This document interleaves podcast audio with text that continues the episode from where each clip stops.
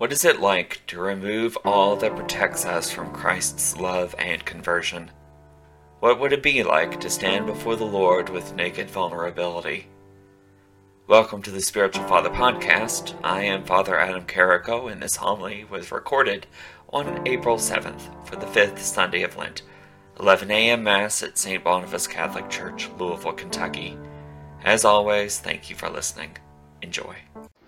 It is something that, on one degree, to some degree or another, I think all of us are a little anxious about. Standing in front of others and speaking. The fear of public speaking is one of the most common and highest rated fears, anxieties that we as human beings have, generally. And so it takes quite a bit of courage to get up and, and speak in front of people, no matter the size of the crowd, uh, to read the Word of God, to, to, to cantor, to, uh, to proclaim uh, before the assembly. Not that I want you to, uh, to feel sorry for me. After all, I did sign up for this. But for years, for years, I told myself, there's no way I could be a priest because they have to get up and talk in front of people like all the time. I can't do that. There's no way I could do that. But here I am, by the grace of the Holy Spirit. And speaking in front of people, there often is the advice given that you can picture everyone in front of you as being naked. Now, I will swear to you, that's not what I'm doing. I've never had to do that, so don't worry. But that's the advice that people give. And I think if we, if we look at that, it levels the playing field, doesn't it? There's a similar kind of vulnerability when we stand up in front of people and talk that we also would experience if we were in the midst of other people without any clothes. The, the vulnerability, the, the, the lack of of defense we have when we stand in front of people to speak is similar to the lack of defense, the, the, the anxiety produced by being in front of people without any clothes. At least it seems to me. A priest of the great state of Louisiana once told me, in a, well, not me specifically, he t- said in a homily that there is a distinct difference between being naked and being naked. Being naked is simply the lack of clothing. Being naked means that you're up to no good, that you're, you're doing something that you probably shouldn't be doing. And the, the man and the woman, for indeed, we are talking about a man and a woman in today's gospel were probably naked. They had been caught in the act of adultery. Seems pretty logical that both of them were in some straight, some state of undress, vulnerable, open to attack. That vulnerability had been what had first led them there, one or the other of them probably being married. It's what adultery is. One of them, having been married, sought in the other what they were lacking. They, in vulnerability, went to this other human being looking for what it is that they were lacking. They sought them out. They opened themselves up to that vulnerability. And they were caught. This woman would have been pulled essentially out of bed, capable of perhaps grabbing hold of a piece of clothing or a sheet or something and being drugged out, we are told, in the middle of this group of men, the scribes and the Pharisees. Never mind the man who was caught in adultery, mind you. Part of me wonders Part of me wonders did the man have time to put on his clothes and to save face? Was he there as part of that crowd? Imagine what it would have been like for her, standing there, naked, in front of all these men who intended to kill her. She would have been terrified, absolutely, completely vulnerable, no defense between her and her attackers, and even the man himself, whom she thought she loved, whom she may still love, was there, possibly, possibly there among them. Just imagine what that would have been like. And in the midst of that vulnerability, in the midst of that defenselessness, there's Christ. Just playing in the dirt. Just playing in the dirt, writing something.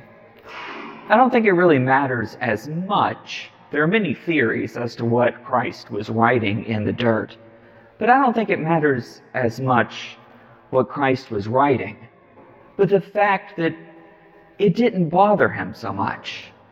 These men who had ripped this woman from the, her bed of sin, her place where she had not been committed in marriage to this man, they had ripped her out of that and placed her in the middle, needing instant judgment. Stone her now, they said. Not even time for her to mount a defense not time for her to put her own clothes on. We must kill her and kill her now. Christ is just writing in the dirt, essentially saying, We don't have to rush. Look around. You all are sinners too. Wake up. Let's not rush into condemning this woman. He stands up and he says just that. You're right. The law of Moses does tell you to stone her. Let the first one without sin do that. Let the one who is not guilty, you with all of your clothes on, with all of your assertion of your right to pick on this, this one individual, you who think yourselves mighty and un. Uh, uh, well, free of attack, free of guilt. Let you be the first ones to throw a stone at this woman. And they all just kind of go away. They all just kind of go away. There is another individual, and he was standing right there. The same one who, who freed her from certain death a brutal death. The same man who freed her from that himself would stand before a crowd naked, about to die.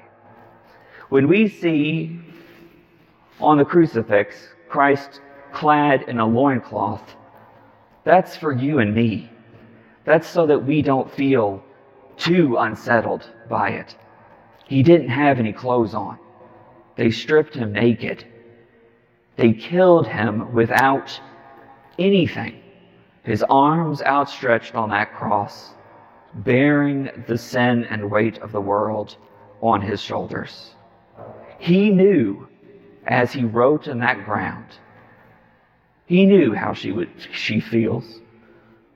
He knew he would be there in the same position, ready to die, ready to be killed in a very brutal and horrific manner. And so we have the opportunity to come before our Lord who knows what it's like to be condemned, to be vulnerable, to have no hope in a way out, to be in the midst of our accusers and be there, to be killed. He knows what it feels like.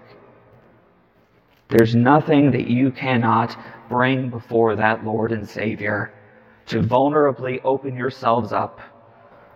I'm not telling you you have to come before the Lord without any clothes. You still come before the Lord with an open heart, a heart without layer after layer after layer of protection. Open your heart, naked as it were, to our Lord and Savior be called to a new way of life. We must remember in this story of the, the woman caught in adultery that she was told to go, that her sins were forgiven, but she was also told to sin no more. Lead a new way of life. What you were looking for in that man who probably betrayed you, find in me. Put your love where it belongs, not in a human being who defies commitment, but in Christ Himself. We come before this altar today, young and old, newly receiving communion, those who have received communion a thousand times, to hold our naked Lord in the palm of our hand, to receive Him and to be called to a new way of life.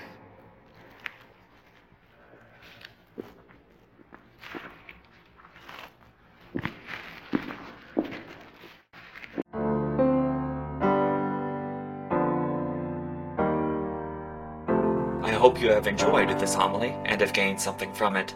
For more from Spiritual Father, please visit spiritualfather.org, where you will find other homilies, blog articles, social media posts, as well as links to various projects. Thank you for the support. May our Lord and Savior bless you this day and every day to come.